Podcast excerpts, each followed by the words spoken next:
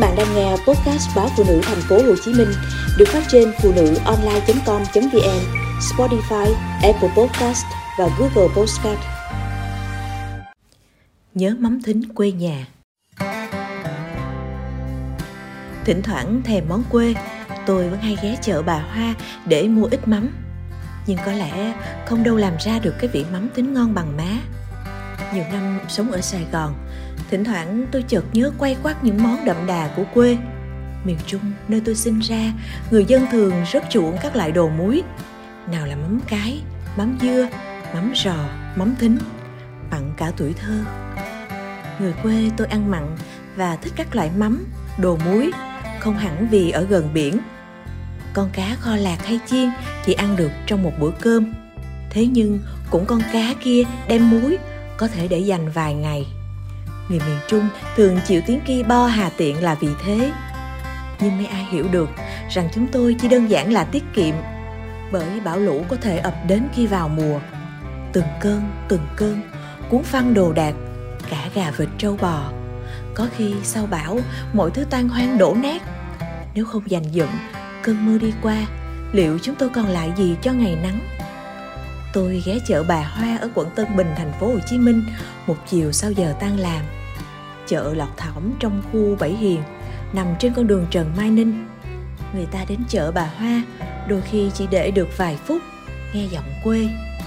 Ở đó mọi người nói sặc giọng quảng, không cần đắn đo, lo sợ đối phương khó chịu, khó nghe hay biểu môi chê quê mùa. Chợ bà Hoa là nơi bán buôn những món hàng quê dân dã của miền Trung nắng gió. Khách đến, nghe tiếng quê đã đời, ăn vài ba tô mì gà, bún mắm nêm hay lòng xào nghệ, rồi về. Có lúc họ ghé qua, mua vài lọ mắm cá gì cẩn, tôm chua huế. Hay như tôi chiều nay, ghé qua chỉ để tìm mắm thính, món ăn của những ngày xưa cũ.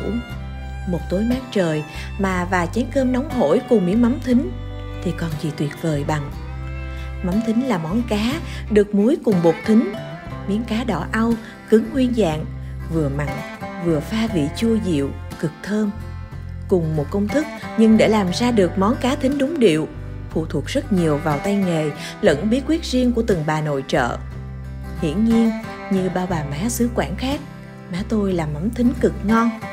Mùa biển lặng, những con cá tươi rói còn đẫm vị mặn của nước biển thường được kho mặn, hấp hoặc chiên. Người ta dành một phần cá lại để làm mắm, đặng ăn vào những ngày lũ lụt, biển động sóng lớn. Thông thường, những loại cá gần bờ có giá bình dân như cá nục, cá trích, cá chuồng đều có thể sử dụng để làm món mắm thính. Má tôi thường chọn cá trích ve thịt trắng, thơm, béo, cá nhiều xương nhỏ nhưng sau khi muối thì xương mềm rục, ăn không bị hóc. Bữa ăn hao cơm thì đúng là lỗi lầm vì cá trích ve, vì rau muống luộc, vì mè trộn măng. Cá phải được làm thật sạch ruột, lấy mang, cắt vây đuôi. Để cá bớt chất nhớt và mùi tanh, má dùng muối hột chà sát nhẹ lên thân và ruột cá, rồi rửa sạch qua nước lạnh, cho vào rổ để ráo. Nếu làm nhiều cá thì má dùng chum sành nhỏ, làm ít thì đựng trong hũ thủy tinh. Má sắp cá thành từng lớp, cứ xong một lớp cá, má lại rải đều một lớp muối hột. Muối không nên cho nhiều quá vì sẽ mặn chát, nhưng nếu ít quá thì cá lại mềm. Do đó đây là bước vô cùng quan trọng mắm làm ra ngon hay không, tùy vào sự đong đếm của những bàn tay điêu luyện.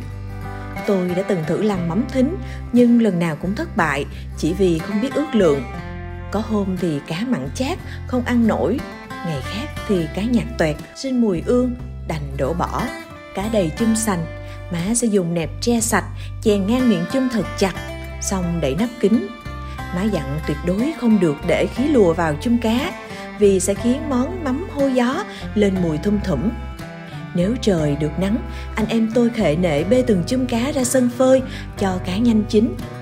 Tùy thời tiết mà hũ cá có thể được muối từ 5 ngày đến nửa tháng. Đợi cá cứng và dậy mùi, má lấy cá ra khỏi hũ, ép cho chảy nước muối để cá khô xe lại. Phần thịt cá lúc này hơi mặn mà không quá gắt. Tiếp đến là công đoạn trộn thính thính được làm từ bột gạo hoặc bắp. Những lúc bận biệu quá thì má hay ra chợ mua bột làm sẵn. Ngày thảnh thơi thì má thường rang bắp trên bếp củi, chụm lửa nhỏ cho chín đều mà không bị nổ, rồi giả nát. Cả gian bếp thơm phức mùi bắp quyện mãi trong ký ức của tôi. Má thoa đều bột thính thành lớp dày trên thân cá, rồi lại sắp cá thành từng lớp vào hũ lần nữa. Rắc thêm bột thính xung quanh các lớp cá, rồi chèn thật chặt đậy nắp thật kỹ. Nếu lúc này bạn đem cá thính phơi nắng một thời gian, thì mắm cá sẽ đậm đà hơn. Mắm thính có thể tìm thấy ở các chợ quê tôi, nhưng dường như mỗi nhà đều ưa tự làm, bởi lẽ món ăn được làm ra bằng tất cả tâm huyết và sự chắc chiêu của những ngày no đủ dành cho những ngày thiếu thốn. Có nhiều cách ăn mắm thính mà má từng chế biến cho chúng tôi suốt thời thơ ấu cho đến khi trưởng thành. Đơn giản nhất là trộn mắm thính với tiêu ớt bột và ít đường để chưng. Tô cá thường được đặt trong nồi cơm, mùi thính thơm quyện vào cơm nóng, bốc khói cực kỳ hấp dẫn. Cũng có thể bọc cá trong lớp giấy bạc hoặc lá chuối, nướng trên than củi cho ngã sang màu vàng rộm, đỏ au. Thỉnh thoảng đổi kiểu, má lóc thịt mắm, bỏ xương cá, dầm nhuyễn, trộn cùng trứng vịt đánh đều, thêm ít hành lá thịt nạc dăm, rồi đem hấp chín. Đó là món ăn sang chảnh nhất vào những ngày mưa tôi khoái nhất vẫn là mắm thính kho. Chỉ cần nửa chén nước, chút dầu phộng và đường là đủ làm món thính béo ngậy thơm ngon. Dư giả thì mua thêm vài lạng thịt ba chỉ, đem rang với củ nén cho săn lại, rồi cho mắm thính vào kho. Món này ăn kèm rau luộc thì thật tuyệt. Không chỉ là món ưa thích của tôi, đây còn là đồ nhắm đặc hiệu của ba tôi. Có hôm trời lạnh, nhà thiếu mồi, ông chỉ cần chén thịt mỡ kho mắm thính để nhâm nhi cùng ly rượu bạn nhậu của ông cũng không bao giờ chê món đặc sản nhà nghèo này. Nói nhà nghèo vậy thôi, chứ có khi đi khắp cùng sài gòn, dù nhiều tiền bao nhiêu, bạn vẫn chẳng thể kiếm ra được món thính kho như ngày ấy. Mắm thính không chỉ là món ăn dân dã của miền quê nghèo, mà còn là những ngày bão lũ, cả nhà quay quần bên mâm cơm mắm mặn, vừa ăn vừa nhìn nước dâng lên ngoài vườn.